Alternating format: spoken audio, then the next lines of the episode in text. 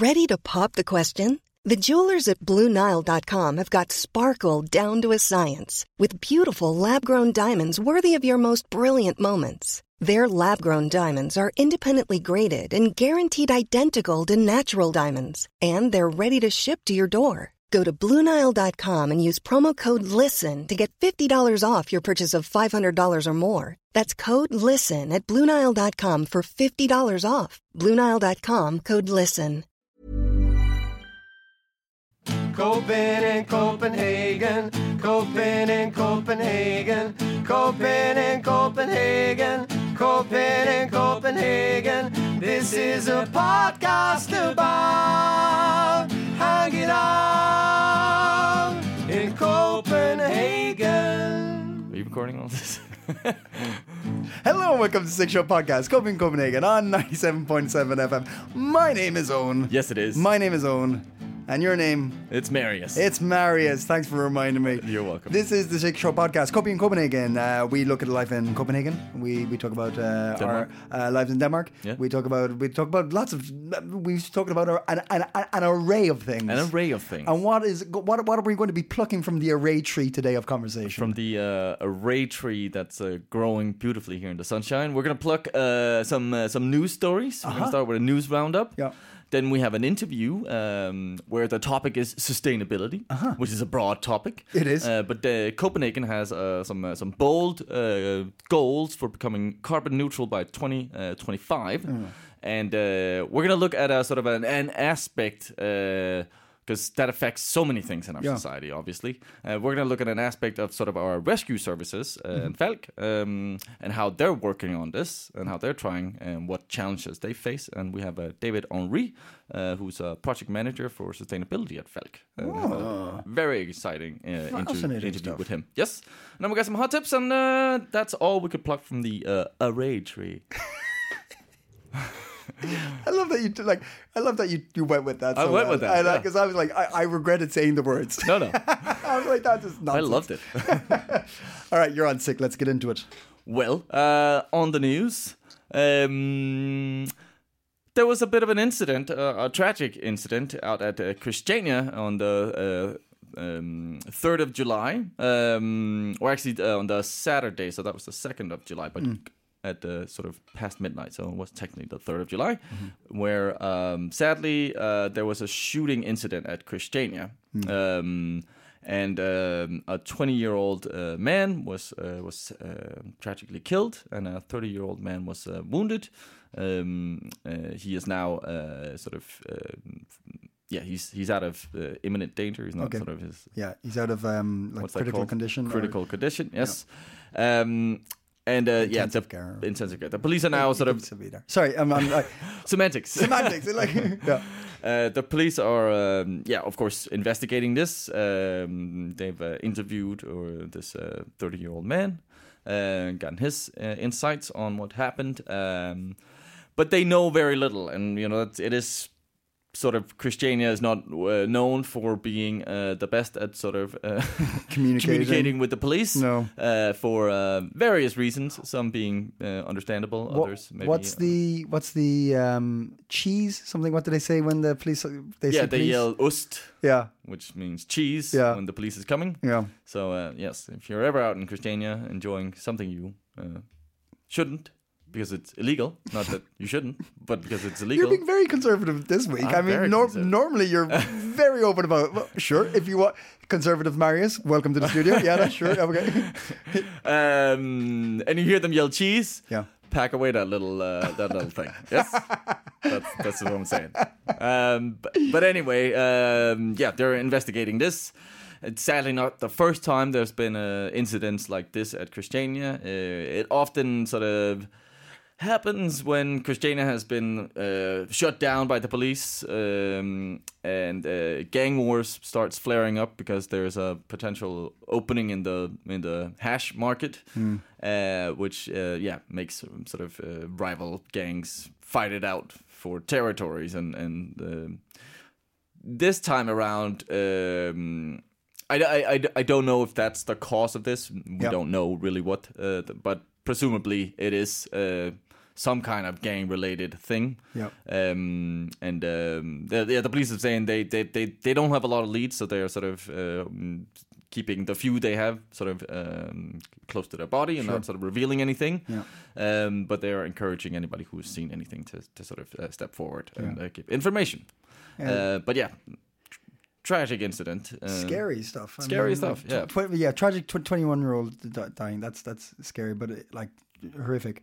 But also that like we, though anybody who like kind of like casually goes and uses like Christian to hang out or like go Mm. buy stuff there or whatever.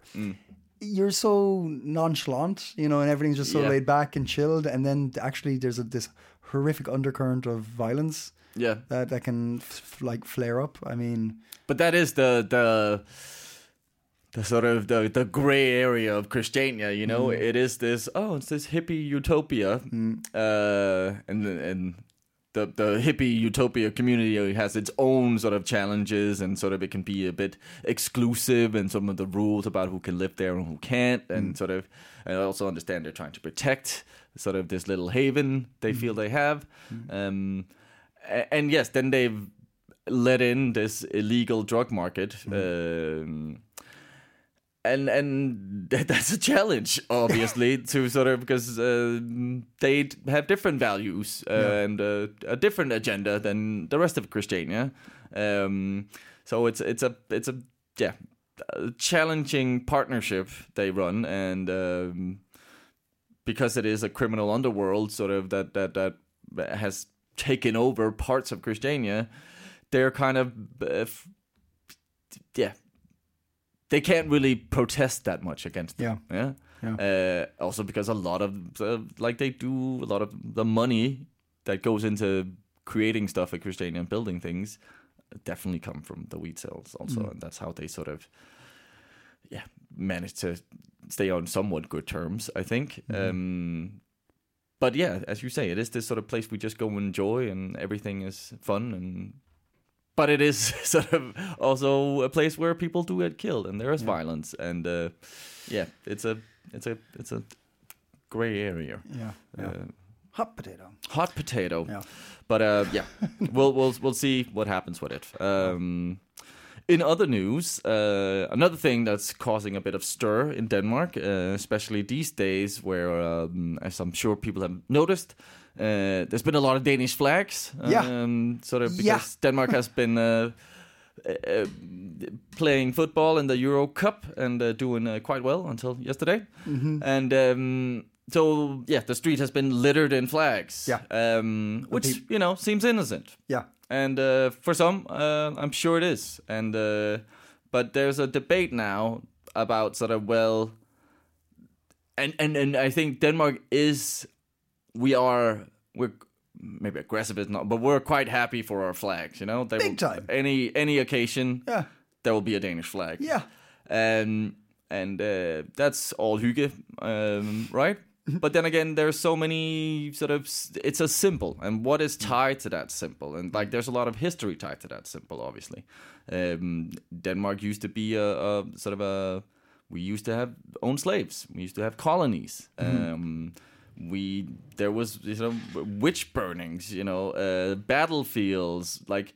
Uh, and mm, political, financial, sexual, religious, and sort of uh, oppression Yeah.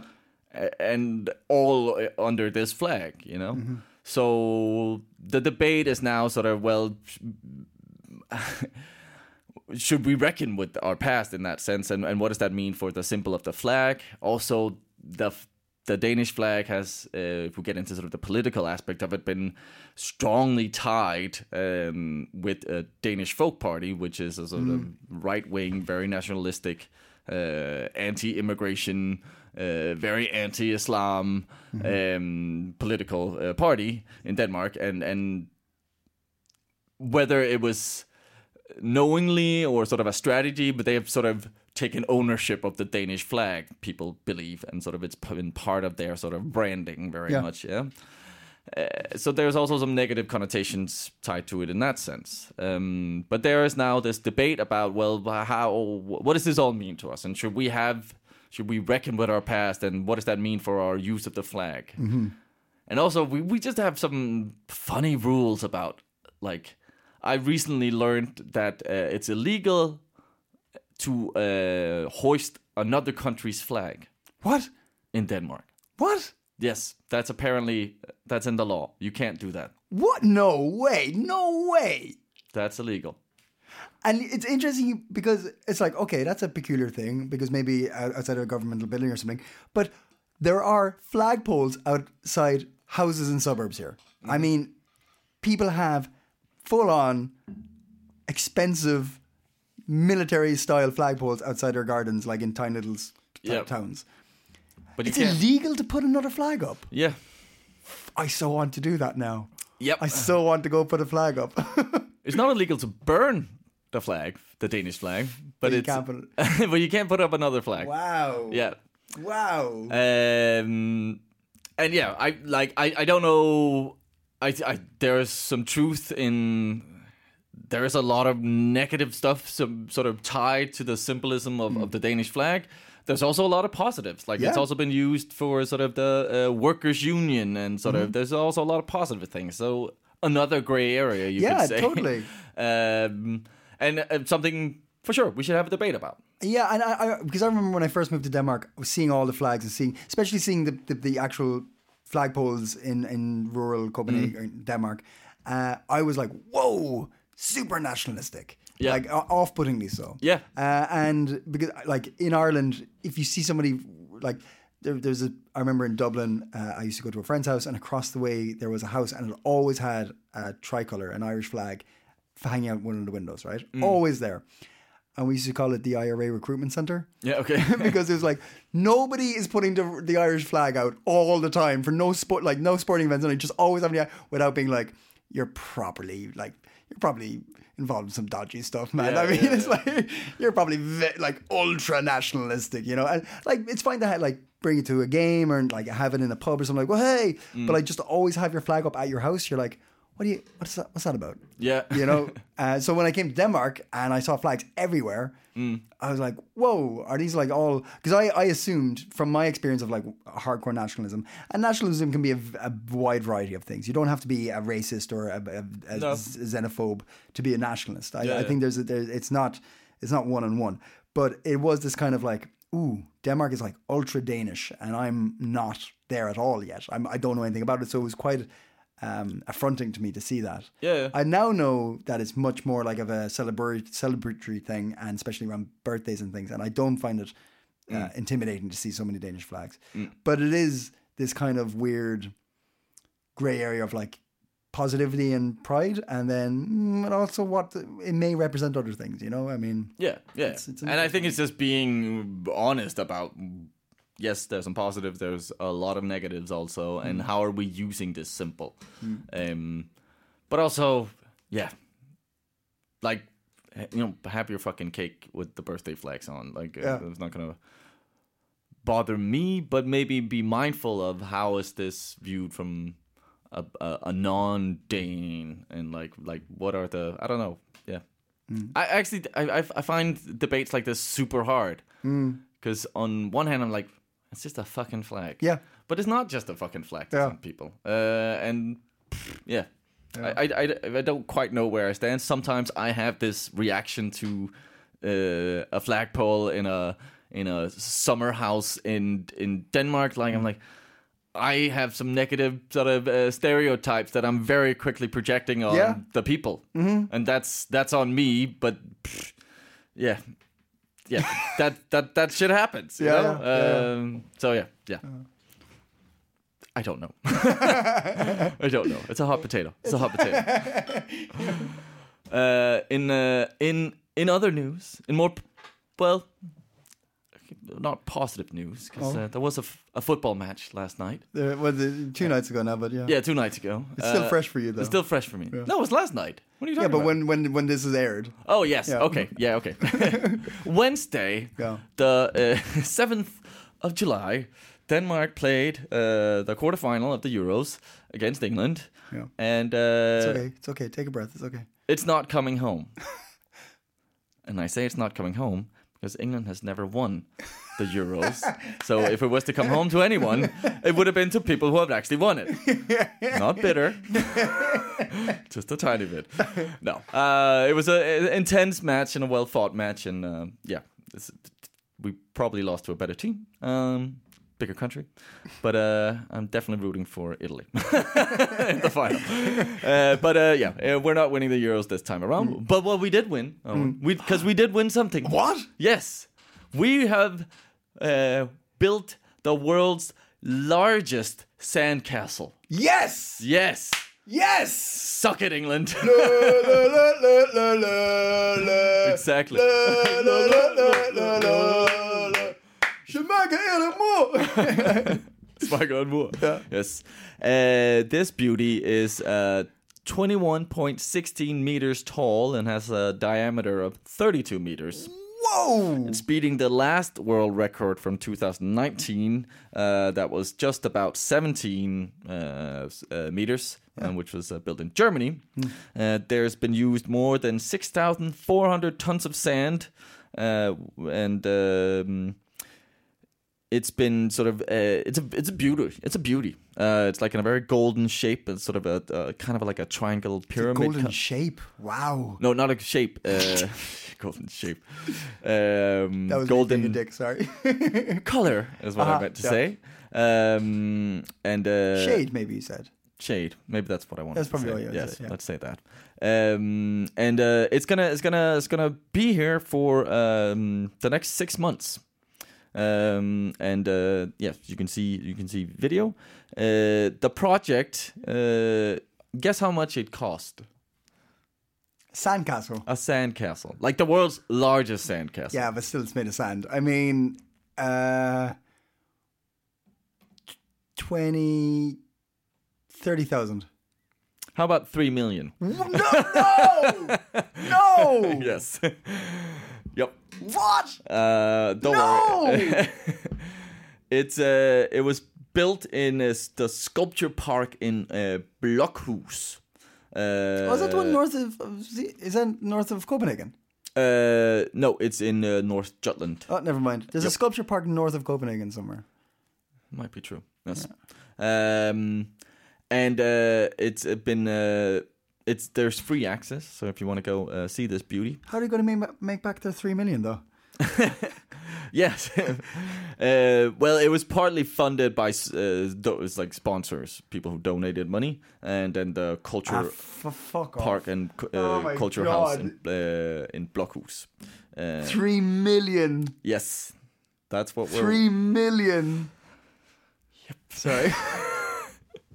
So, uh, yeah, it costs money to win shit, Owen. Oh, it costs money to I win suppose. shit. Hey, look, I've, it looks beautiful. Yes, it was. It was made by 16 international sand sculptures. Okay, Uh, so, um, yes. wonderful. I'm happy for it. I'm, I'm happy Denmark has the world's biggest sandcastle. There's a there's a title you can be a, a stomper. Oh, That's a official sandcastle. They had seven experienced stompers. oh wait, Stompers are the maker, the people who make it. yes, because you have to come sort of stomp the. So ah, you ever build a sandcastle? yeah, do yeah, yeah. But like stop, but you stop, but st- no, because you're uh, people can't see, but you're doing the hand. You're like gesture as like patting it with your hand. Mm. Stomping. If you were, if you said you're a stomper to me, I'd be like, oh, I get to like crush it with my foot. Stomp. Yeah. You know, like the musical. Yeah. Um, yeah. yeah. That was great. that was great. I loved Stomp. What happened to Stomp? Uh, we all we all realized it was kind of naff. it was just a bunch of lads kicking bins. Kicking bins.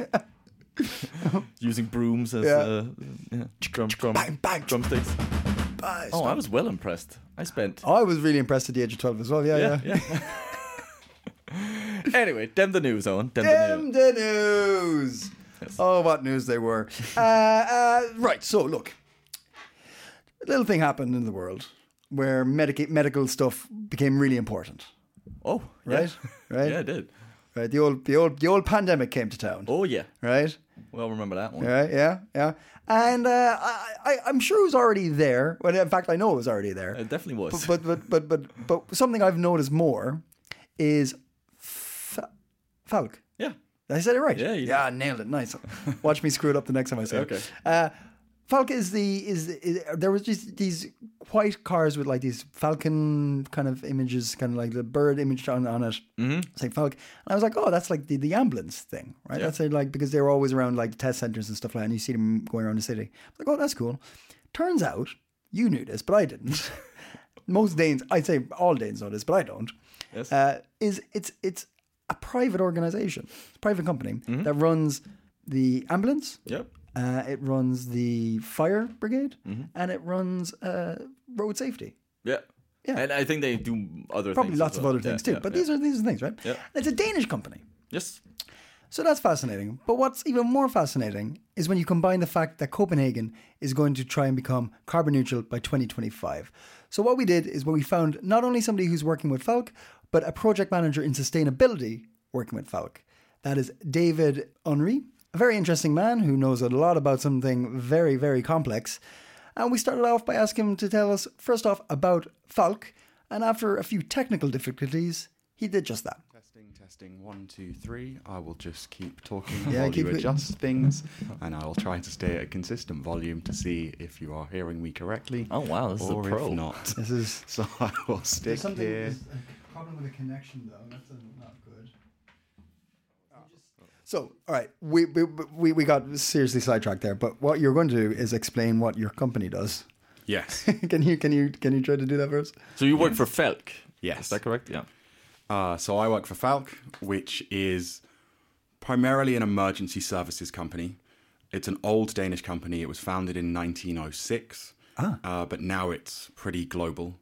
And we run ambulance services and firefighting services and provide other types of healthcare support to countries around the world. Um, it can be a bit odd to a lot of Danes don't really realize that Falck is a private company. Yeah. Because it strikes the balance of when it was originally founded, Yeah. there wasn't really an emergency services uh, an emergency service in Denmark. Yeah. I think technically Copenhagen had one, but it was very, very informal. So There's like some privatized firefighters or something, like or some pe- people with buckets. basically, probably. so the story of how the old story of how Falck originally Sophus Falck, the founder, um, was at the fire at Christiansborg, uh, and he saw how unorganized it was, and went, "This should never happen again." So he founded a company to provide m- medical and fire support services. Um, Oh, Christiansborg burnt down at some stage. Yeah. That's that. That's a government building, right? Yeah. Yeah. Parliament. okay. Yeah, Parliament building. Yeah. Oh wow. Okay. um, Well, it used So- to be the king's castle, yes. and I Yeah, I don't okay. know if it was after the fire. Actually, they made it. I can't remember. But I don't know. I know that a lot of paintings and things were lost in the fire. Okay. Um, Yeah. And that's the founding myth behind our our start. Yeah. Yeah. Okay. And so the we are a private company, but values led is such a cliche to say in the corporate world now, Mm. but I think it is pretty fair to apply to Hmm. to Falck. okay. But it was wasn't. So it's always been a private company. And then it was it was Yes. sold a, a couple of years ago. I can't remember how long ago. right? So it was uh, originally owned by the Falck family. Mm-hmm. It was sold in the 1980s. Um, I can't tell you who to. And it's been sold a few times since then. now okay. we're owned by two foundations that are the same foundations that own. Well, one owns Lego and one owns Lundbeck. Oh wow. Okay. So we're very much a private company. Yeah. Uh, we are profit making yeah. we're owned by foundations that have their aim to make the world better. So we walk a, fine line. a gentle line of we absolutely are a private company, but we I, I, I think it try was. to do good things. It, it, I was looking at the website, and and did you? Is there a new contract like in Poland that came up, or some somewhere like that, like some city in Poland just I don't know if we have a new contract in Poland. But, Uh, but but let's just say there's a contract in Poland. Yeah. What is it that that city is it because it's a government? Governments generally hire you, right? yes, it So-. We have a, lots of different businesses. Yeah, okay. So I'll for ease, I'll Yeah. mostly talk about the emergency Sure, sure, services yeah. businesses. Well, and it's kind of what in you're known for. Yeah, yeah, yeah. In that, if you get into an ambulance, Hmm. Then we would run that. Am- so we own the ambulance. Yeah. We hire the staff. We run the full service. Yeah. We answer to the government Yeah.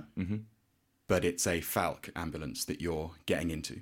So it's still, this is not true of everywhere. In the US, of course, the healthcare system is run very, very differently. Mm-hmm. But the example that you're thinking of, it's Mm. still free at the point of use. There's no reason you would ever need to know it's a Falck ambulance. Yeah. It will have a Falck logo on the side. Yeah. But if we're working in Denmark or in Poland or the UK, then Hmm. it may as well be for the patient. Yeah, it yeah. may as well be a, a government-run, Yeah, yeah. in-sourced. A Danish ambulance Yeah. would like Okay. take you where you are. Okay. Where you're going? Uh, probably to the hospital, I would presume.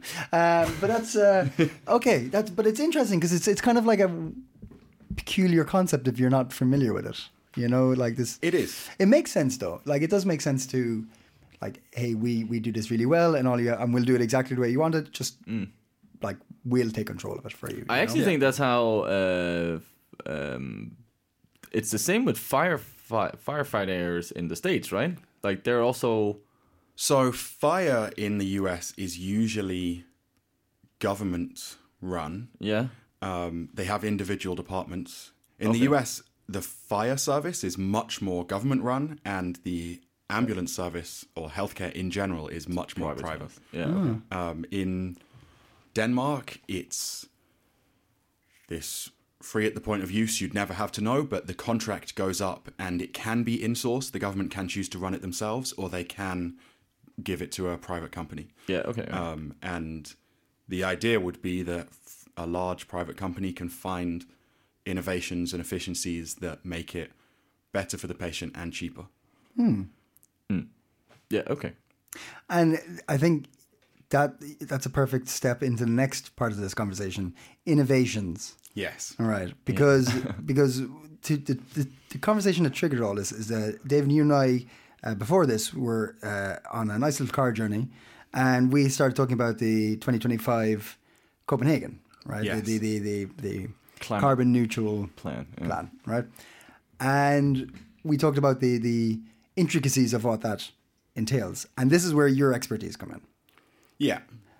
So Copenhagen wants to be the first capital city in the world that is carbon neutral, and they want to do that within four years. I mean, the the plan initially was started in 2012, so mm. there's been some time. Mm-hmm. Mm-hmm. Um, it's very exciting. Mm.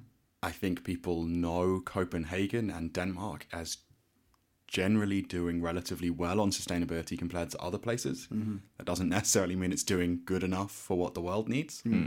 but the plan is for the whole city to be carbon neutral, mm-hmm. which is yeah very very complex. The number of layers that are required in that that in terms of changing infrastructure, in terms of fundamentally changing the way that we exist with our environment, Yeah. is significant. And so for a company, we actually don't work the way that the, you know, as Falck, we don't work for the city of Copenhagen because the regions manage the healthcare services. So the capital region, which has, I think, 29 municipalities in it, uh-huh. of which Copenhagen is one. Mm-hmm. So we wouldn't directly work with them, but we, of course, the region also has a climate plan, and mm. Denmark as a whole has a climate plan. Denmark wants to be carbon neutral by 2050, but wants to have reduced its emissions 70% by 2030. And that's the bit that's challenging. That's- it's bold and it's, you know, it's absolutely with, And that's what we need. Also, we need Yeah, bold. yeah, Yeah. yeah. Yeah. we absolutely do need that. yeah. Um, Time is there's a of the lot of questions about Yeah, whether bold steps early on. I mean, a, a lot of this is very debatable, and I know that Bill Gates, for example, he's very worried that aggressive targets for 2030 will harm us in the long term hmm. in getting because you can find some low hanging fruit to change. We can change our buses to be electric, but can we change the way we exist more fundamentally mm-hmm. so that we're not emitting carbon into the air? Hmm. And it might be that focusing on reaching a sooner target means we prioritize easier things to do. And it would be better to have a longer target, but that was more radical Yeah. in terms of what changes you make. Okay. Because yeah like so you you're you're clearly you're working on a very um uh, set section of this right you're working with ambulance and fire the fire departments things like this how much can you guys do as one organization that can succeed without everybody else doing something else as well like how how, how much of this is, is like a jigsaw that needs to be put in place by everybody and, wh- and can you break down some of these things that would need to be done for it to succeed That's an excellent question. So, if we think about an ambulance mm-hmm. specifically, they currently run on diesel or petrol. Mm. The infrastructure is already there for that to work really, really easily. You have a petrol station on every corner, hmm. basically, that you need to go to. Hmm. We have requirements that we have to hit. So, in the UK, I used to part of the reason that I ended up working for Falck is I worked for the National Health Service, the in the ambulance service in the UK, mm-hmm. and our requirements there are for the highest priority of ambulance, a Category One ambulance, you have to be there within seven minutes. For a Category Two, you have to be there in eighteen minutes. Mm-hmm. This is in England. Mm-hmm. Um, that means that you have to manage where you've posted your ambulances very, very carefully. Mm-hmm. If I know that I have this much this region to to achieve, and I have to reach any spot in it within seven minutes, I have to place those ambulances. And as soon as one goes to a heart attack or uh, a little old lady has fallen over, whatever it is, but as mm. soon as that goes, no matter how high priority it is, once it's moved there, mm-hmm. you have to move the rest of the map to account for the fact that you still need to get. If their ah. neighbor goes down, to the first call you went, you Yeah. still have to get to their neighbor in seven minutes, Oh, or you have to get to the other side of the region. okay so it's dynamic it like it's moving constantly like Moves you're- constantly all the time. right Now, when you're driving a diesel vehicle and you know I can fill up at any point, and you know one tank will get me through the day, Mm-hmm. that's relatively simple. I mean, it's not. It's massively confusing. In comparison to an electric vehicle, Yeah. that how long does it take to charge? Where can I charge it? What's the infrastructure? Do we have space at all of our hospitals to build fast chargers that are desi- def- dedicated to ambulances? Mm. Maybe, maybe not. I don't know, but that's just Yeah. a, like a simple. Exa- there's Yeah. so many more, but that's just Yeah. a simple example of the kind of questions that you need to answer Hmm. before. And that's why in Denmark's plan Mm-hmm. for decarbonizing mobility, ambulances, emergency services vehicles are specifically excluded. Ah, so they've gone. Just in case, Yeah. we're hoping that emergency services vehicles will be there, Mm-hmm. and they're right now today there are electric fire trucks Oh. Ah. but they have some costs to them. Yeah. I don't just mean financial, Right. but that's so that's why uh, emergency services has been excluded because the recognition of this could mean we can't do other things. Mm-hmm. And when it comes to getting to a heart attack, people today prioritize the heart attack. yeah I would say that's the right choice. Yeah. Being a sustainability professional, Yeah. do this. Yeah. You need to be alive to enjoy a sustainable world, you know? Yeah. I'd say it's a higher priority. if we can help the heart attack patients while also not emitting gases into the air that are long term going to harm people. Yeah, yeah, yeah. You know, as I having worked in the emergency services for quite a long time, the kind of founding principle of this. I mean, it's not just a business, but yeah, the, these these people Yeah. is first do no harm. Like that's the first thing you learn if you're learning to be a first aider or if you're learning to be a doctor. The first thing is don't make things worse, Mm-hmm. and then you can focus on helping. That's the Hippocratic Oath? Yeah. isn't it? Yeah. yeah. okay. It's part of it, and that we know that human existence right now is making. You know, when our ambulances drive, that does make things worse in a very small way. Mm. Yeah. It also does a great deal of good. yeah Yeah, okay. Yeah, that's uh, a. So, mm. if we want to truly live up to that, then we need to be sustainable mm. as much as we're already doing good. Mm-hmm. Hmm. That starts to get very philosophical at that stage, but you know, yeah, it's yeah. the uh, But it's an incredibly complex, uh, yeah, li- like it is a puzzle, and and I find it interesting that uh, maybe going back to that point about Bill Gates' worry about sort of uh, what's best to make these big bold uh, sort of choices or going for some low hanging fruits. Uh, What do you think Denmark is doing? Because to me, th- that would sound like a bold sort of plan we have at the moment. Or Yeah. yeah. So Denmark's plan, like Dan Jørgensen, the climate minister, um, energy and climate minister, has Denmark has a bold plan. He's received some criticism for there not being enough uh, resources and not being enough detail in that plan. I, I'll be very honest and say I don't work on the Danish national scale that much. So the Danish national plan I haven't l- looked into in detail Yeah. so I couldn't personally take a, a position. Hmm. But I do think that the the ov- like the need to accept that normal life is is already changed. Yeah. Like this is hmm. not we're well past the point of going everything can be the same and we can just make small changes uh-huh. and then it will be fine. Yeah. We do need to reassess how we live mm-hmm. to a significant degree and work out well there we know there's two approaches to climate change in general. There's adaptation, hmm. which is getting used to it, and mitigation, which is trying to prevent it. Mm-hmm. We're kind of past mitigate. We need to do mitigation as well, mm-hmm. but we also just need to accept we're going to be dealing with the reality of climate change for the rest of our lives. Yeah. Um, so I think that whatever the plans are, they're mm. so much more than setting targets. Targets are great, mm. but there can be a thing of once we've set the target, oh, let's all clap ourselves on the back. And I mean, I do that in my personal life. I write in my calendar, like, Jim, and then I'm like, good job. Like, oh, what a hero. I don't go.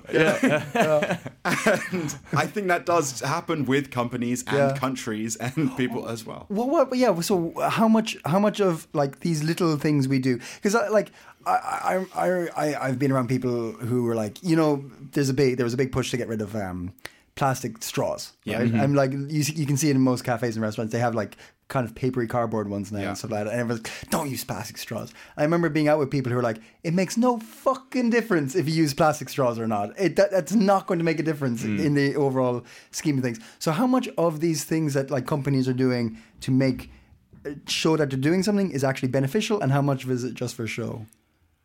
I think that very much depends. Um, I think there's kind of a, a lot of things in that question. Yeah, of course. That yeah, yeah. It is probably true.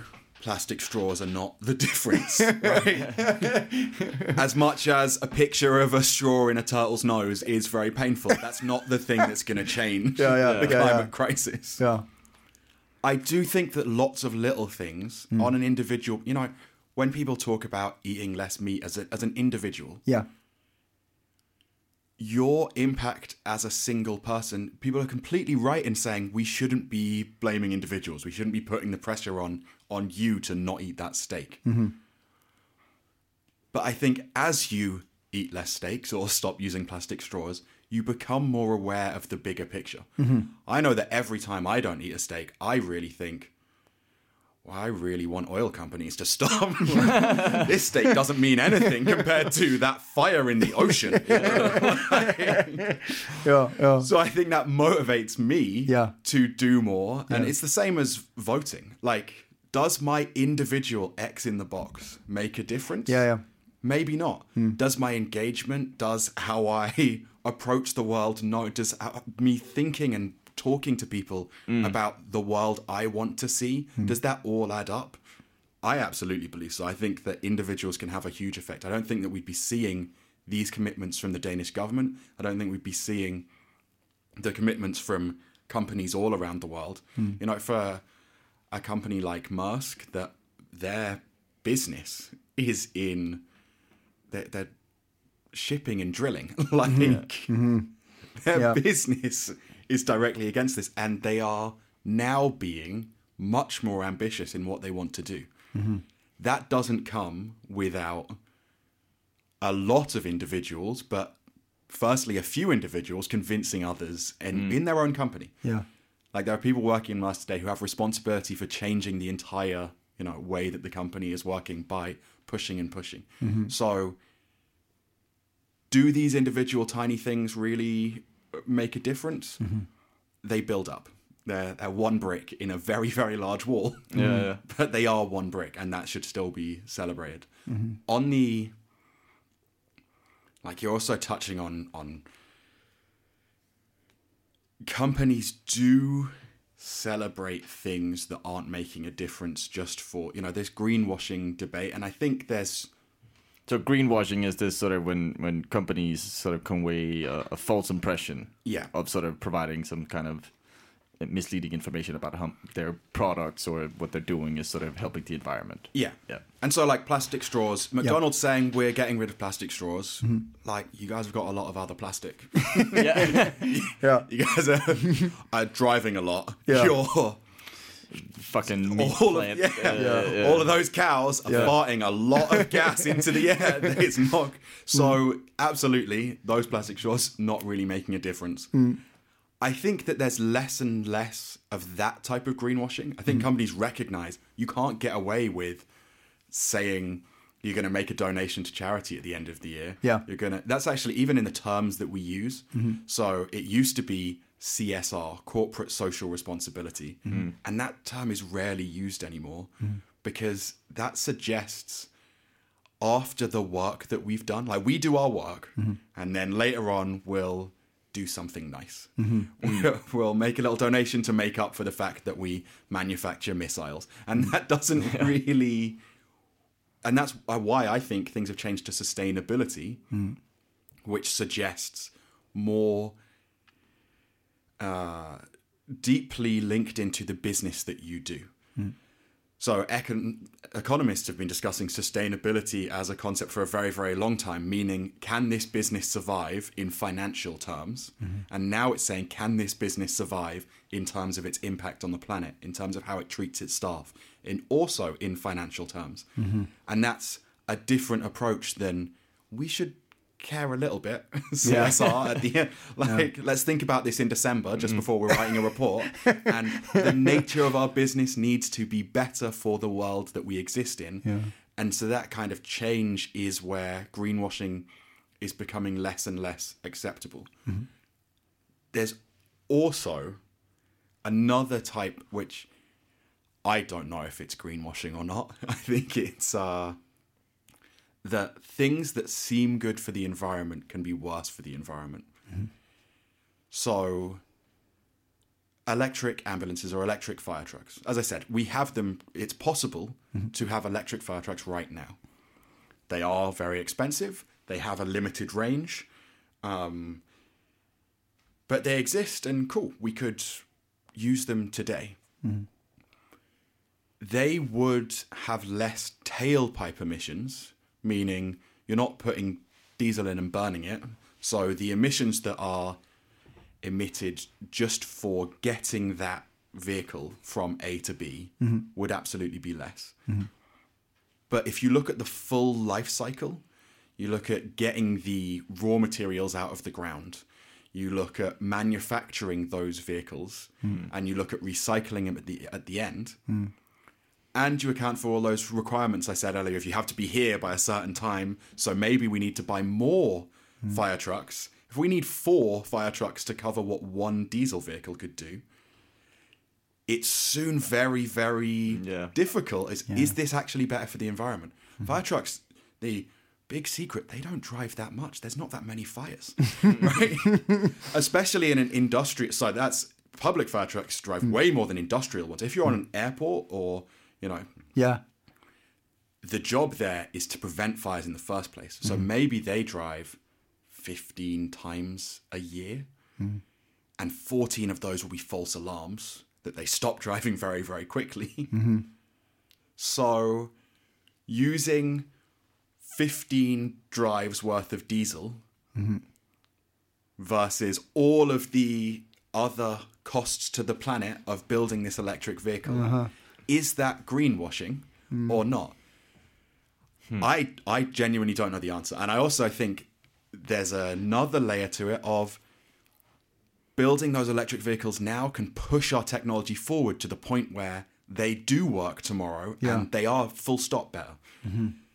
So that's Yeah. just so complex of calculating its positive impact on the planet needs to look at the full picture Yeah. And needs to look at these kind of intangible do we believe this will have a positive impact in 10 years in 20 years of technology development so maybe it's greenwashing maybe it's not it's uh Yeah. But it's interesting because it's like it's there needs to be, I think a, a big issue and maybe it's a bit of a general point, but like like like the issue of like well well businesses will lose m- money basically. If we have go transition into some kind of green and they can't make the same amount of money and that will hurt innovation and we won't sort of push innovation further and create better and better products. Has maybe been a bit of a story but i think that's changing a little bit into now well we can actually create a, a, a strong business having a sustainable company or producing whatever it is uh, some kind of sustainable product. But there needs to be a yeah because we're, under pressure time wise mm-hmm. completely. Uh, and it's gonna be kind of a a gamble a little bit about yeah is this product will we push the innovation so far that this product is actually sustainable and Yeah. Mm-hmm. actually helps the planet? Or was it better to have that diesel ambulance or whatever it is like mm-hmm. for a little bit longer and to answer that, we need to have a wide range of options, right? We need to not just accept the the status quo and say, let's test many, many different things in many, many different places and get the correct data, and then we can start answering these questions. yeah Which I think now on the innovation question, it's all of the data now, all of the academic research shows that sustainability and innovation go hand in hand. If you want to be an innovative company, you need to be a sustainable company. Those are now inseparable. Um, I do think there's innovation as a corporate strategy is risky. It has a high cost, hmm. it has very high rewards, and companies that are truly sustainable or truly innovative will reap the benefits. Hmm. Also, a lot of them won't. a lot of them Yeah. will fail. That's just what Yeah, happens yeah, with yeah. innovation. Yeah. Yeah. Most startups fail, and Yeah. that's true whether you're the same attitude is true. Even if you're mm-hmm. a huge company or a small company, if mm-hmm. you're innovating, you're taking risks. yeah But the benefits are so massive. And with the push, you know, sustainability absolutely nowadays is profitable, which I see as a positive thing. I understand that it shouldn't need to. We should just want to do Yeah, it, yeah, right? yeah. Obviously, we should just want to save the planet. But if I can convince with cold hard cash someone who doesn't care about the planet to do loads of cool innovation work, that sounds great. Yeah, Like, yeah. that sounds better than having a principle of going, you should just be doing this. yeah, yeah, yeah So where? Okay, so let's let's let's let's, uh, let's cut to the chase. What do you? What kind of city of Copenhagen do you see in 2025, and what should we be doing to get there? Oh, gosh. Just small questions. Ellis. Yeah. easy questions. it's the layout. So I think, uh, yeah, that's, that's a very challenging question. I think that by 2025, hmm. w- we will not have had any fundamental changes. I think that the pandemic has made a lot of changes already. Yeah. The change to working from home is potentially very good hmm. for the planet. If we used building space more efficiently, if offices were shared and if you had free reign to go into the office when it made sense for you. So if mm. you're better at working at night, then you can go in at night. Mm. And you only go in two days a week. We could massively reduce the amount of working space for some companies. Of course, mm. there's other ones. In manufacturing, you need to be there yeah manufacturing's already found those kind of benefits in there are plenty of factories who work 24 hours because it's more efficient um, but then there's also technologies there that can replace uh, the workers uh, yes and sometimes Which creates that a whole can- different yeah, problem, obviously. But yeah. Exactly. And that's where these innovation questions have so many more challenging answers than Simple question. How do we fix the world? just come on, just tell me how, how, how do we fix the world? Come on. Give us the details. we do like if we're going to fundamentally change how we exist, Yeah. then we need to look at who that impacts. Because if it has the impact of people who are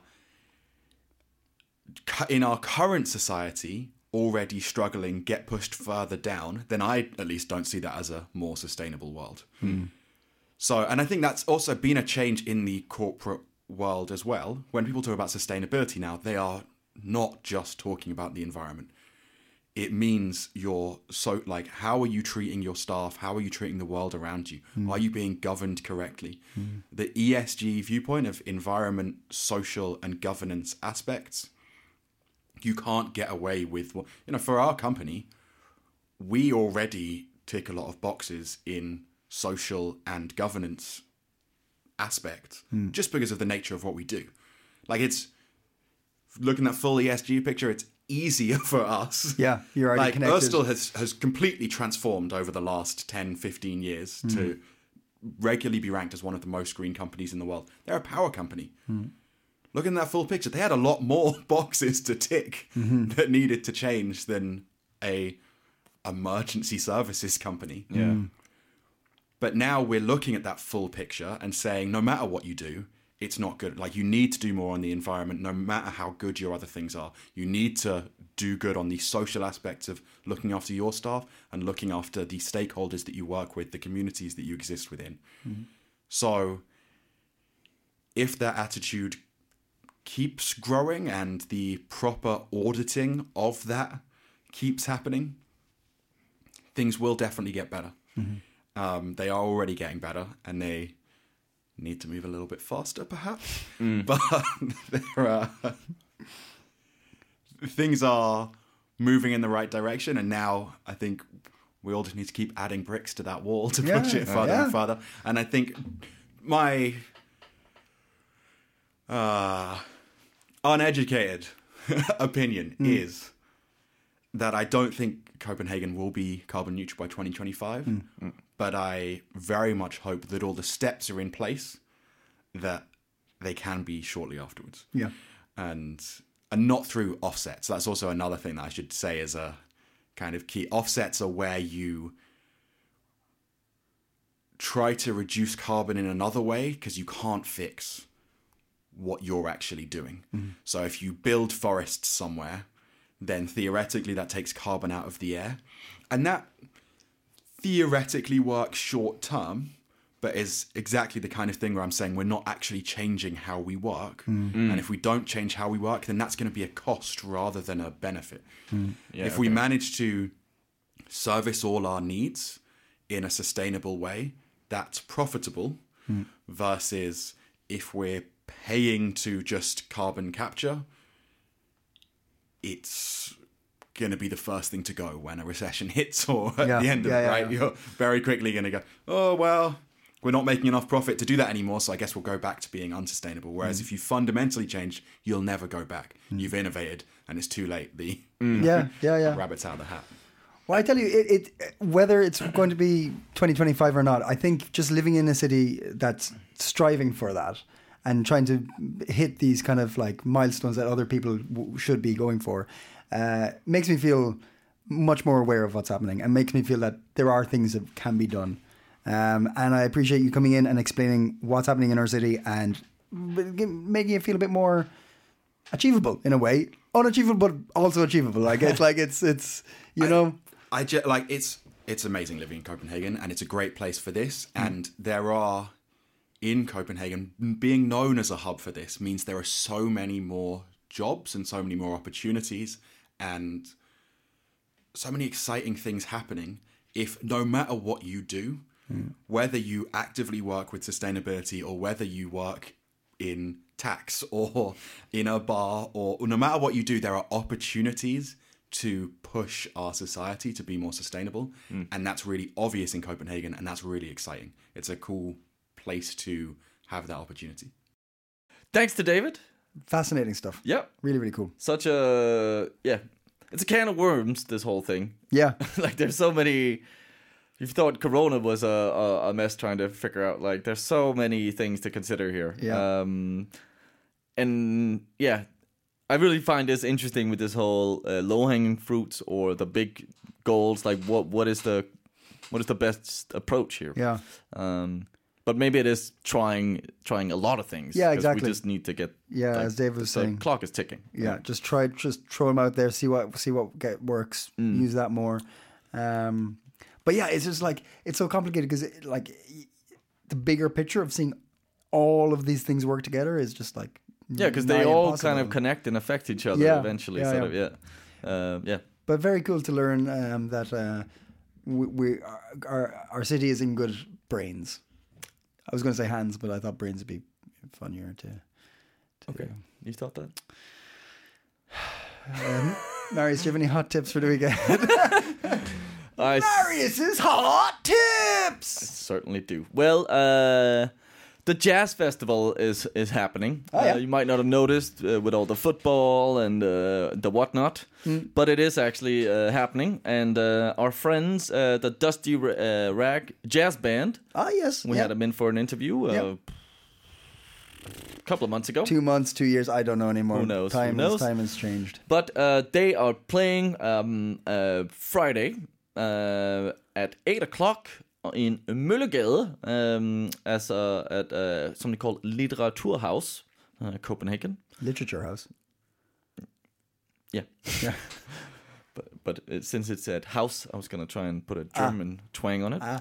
And uh, yeah, well, Dusty uh, they play uh, some excellent uh, music. They are uh, sort of a yeah, their repertoire is primarily sort of traditional jazz songs with roots in blues and folk music. Um, and they're lovely people, and uh, go support them. It's uh, it's free, Yeah. so uh, go go get your jazz. Yeah, and if you want to, uh, you can go back listen to the episode, uh, Mm-hmm. hear about how they like originated and their styles. I think we've got a link to one of their videos on the Facebook page as well somewhere, I believe. Yeah, Uh, so yeah, definitely worth worth a check out, and also just a jazz festival. Well, hey, yeah, yeah. There's a there's, live music. Oh my god. It's a, I I I had my first live music experience at uh, uh, last Sunday at DR Concert Hall. You went to DR concert. Hall? I went to DR Concert Hall. I went to Science and Cocktails. Fuck! I was meant to do that with you. Oh, where was I? What was I doing last Sunday? I don't know. And uh, I saw our friend Jay. Yeah, Uh, he was there. Uh, who started the whole Science and Yeah, Cocktails thing. yeah. Uh, so that was cool to see. Sort of the they really sort of going from Christiania to DR Concert Hall. Yeah.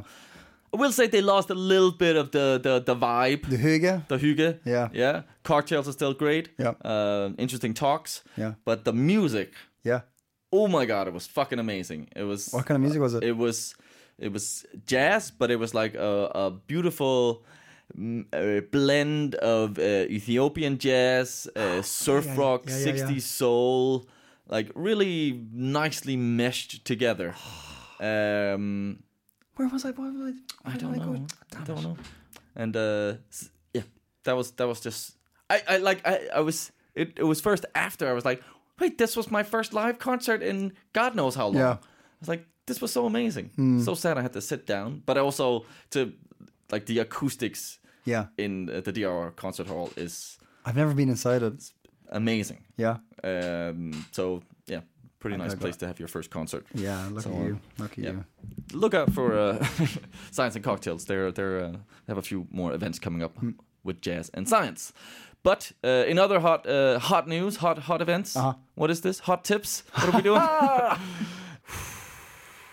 in other hot tips, there's Bio Nights. Um, this is uh, an event. Um, Sort of uh, surrounding around sort of Caribbean food. There's a, a and, and jazz music. There's a four course dinner menu. Um, it's been uh, running uh, from uh, July 3rd to, the July 11th, and uh, opening hours are from uh, 4 to uh, 10. And uh, you can go book and pick a reservation. It's at uh, Spisehuset in Slagterhusgade 5C. The food is going to be amazing. It's going to be like uh, gumbo. There's going to be some chicken waffles, all the good stuff. Fin- Cornbread. cornbread, finger licking good stuff. Uh, combined with some uh, some some some jazz vibes. So uh, we'll throw a link up to that. So I definitely uh, recommend going out for that. four course dinner for 350. Yeah, tech. Yeah, tack. Yeah, tech. And uh, finally, Owen, you had a hot tip. Yeah, uh, another pop-up thing. Uh, there's a there's a brewery called Oben, Open, Open. uh, we, which has been making beer for a while, uh, and they've got a bar in Good beer. Aarhus, very good beer. They've got a bar in Aarhus, but they've got a pop-up in uh, Kuben, Could be, yes. uh, meatpacking, uh, and it's it sounds like a really fun little cool spot. It's got like a lot of events going on, right? So they do loads of beer tastings, uh, they do comedy, they do quizzes, uh, so it's just like a nice In place English? to get. Oh. Yeah, yeah, yeah, awesome. exactly. Uh, maybe in Danish as well, but they, they, there's definitely English comedy and stuff going there, uh, and it just sounds like a fun place to have beers, but also they do shit all the time. So it's not just a nice place for beer, but mm, fun stuff's happening. fun stuff's happening. Yeah. I like that. Yeah. I like fun stuff. Yeah. What else is happening out there? Uh, right. so Marius and I were talking about this, and I was like, "Oh, there's this really cool bar place at the pop up Auburn, which I know I know the, the the beers and stuff, and I know the stuff's happening out there. It's cool, uh, but it's also in meatpacking, and what else is there? Right next to where the vaccination center is, is the methadone clinic, where you get your um, like uh, uh, it's what people take instead of heroin to kind of like wean off heroin or come off heroin. I'm not sure of the exact medical. No, yeah, I think it's But- fairly correct. Yeah, uh, but so you have a lot of heroin addicts in that area, Ah. and I've been down that area a few times uh, for a few different reasons, and it's always shocking to me to see like the trendiest part of Copenhagen mixed with heroin like n- n- users, mm. like openly doing heroin, and it, and it's not that I'm not saying it's not right or wrong for people to be going to the methadone clinic and using it and and you know doing their thing, but it's just such a fucking contrast Yeah. it just bums me out so hard to see people going through these the, like this addiction and also like just going off and getting some fancy food and beers and stuff. Yeah. it's Really weird. Another me. gray area. yeah. So- And it, I, I, it's always I feel like I'm in this kind of like um, s- um Scandic noir show when I'm there, right? Yeah, okay. Because you when I'm down those alley because it's all like streets and alleyways and cobbled streets and it's quite a nice area, right? Mm-hmm. Like if you know it, and it, look, I'm telling everybody go down there. It's a really nice place. It's safe. I like it. It's cool. Um, well, I've never had any issues there in Yeah. my whole time there. Um, and there's some amazing food and stuff like that. There's loads of places, but it's just a weird contrast within our city. Uh, and I feel like I'm in a Scandic Noir place because I can walk down and get like a nice meal, and then I can go by and see these like uh, uh, um, clinics and stuff like this where people are outside using and things. And then also, if you look up, there's this like kind of um, uh, what's the word I'd use? A kind of like um, intimidating grey building looking down onto it, and it's the police station, Mm, yeah. and it's right there yeah. And it just feels like this is where like all sorts of crazy happens. Mm-hmm. You know, there's all sorts of crazy lives mashed together in this one one location, For sure. um, and it's just it's very Vibrant. ah, is that the word? I don't know. um, I actually, I, I don't know. It's because you don't also because that is a part. Like there are heroin addicts in Copenhagen, yeah, yeah, yeah. uh, and is is like they were there before all the trendy hipsters. Came. Yes. Uh, so it is also this sort of like. Are we just pushing them out further and further, or like are we gonna have to sort of accept? Well, that is part of what's happening in our city as well. Yeah. Of course, we should try and help them. Yeah. But uh, the solution is not to push them out further. Yeah, Uh, yeah. Maybe it's a good sort of reminder that you know, it's not a fucking fairy tale all the time here. Yeah, yeah, and, and, and, and it's kind of like weird being like it's all going, everything's fancy, cool, and because it's really trendy stuff down that Yeah, location. yeah. and like you, you, you I think you got to be like, all right, yeah, you can you can live that life, but you got to be very aware Mm. that there's other lives out there and other styles and other difficulties Yeah. that you're not facing right now. Yeah. You know, and it's it's stark slap in the face to see that. I think Um, that's the theme of this show. Yeah. It's been like a, a through line. It's been a through line in this one. What what's that? Sort of the the contrasts. Ah. Going to Christiania just to Uh-huh. have a good time. Yeah. Well, there's also a lot of criminal criminal activity, and occasionally someone is shot out there. Yeah. Yes. Same with the Danish flag. It's hygge. Yeah. But there's also dark past tied to it. yeah? Same with these trendy bars in Yeah. Vesterbro. And what about sustainability in 2025? No, that's just fine.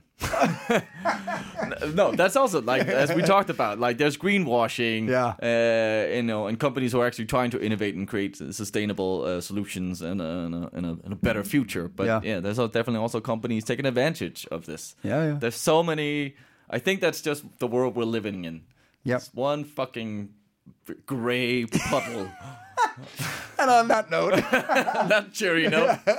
No, uh, thank you so much for listening. Um, and we're we we this is we're not trying to bum anyone out. We're just talking about Yeah. stuff that we see, and Yeah, yeah. It's, it's part of all of it.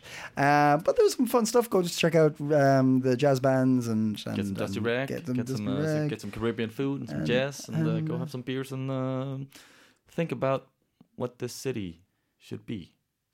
Nice, nice, done, done. and we're out. If I had a mic, I would drop it.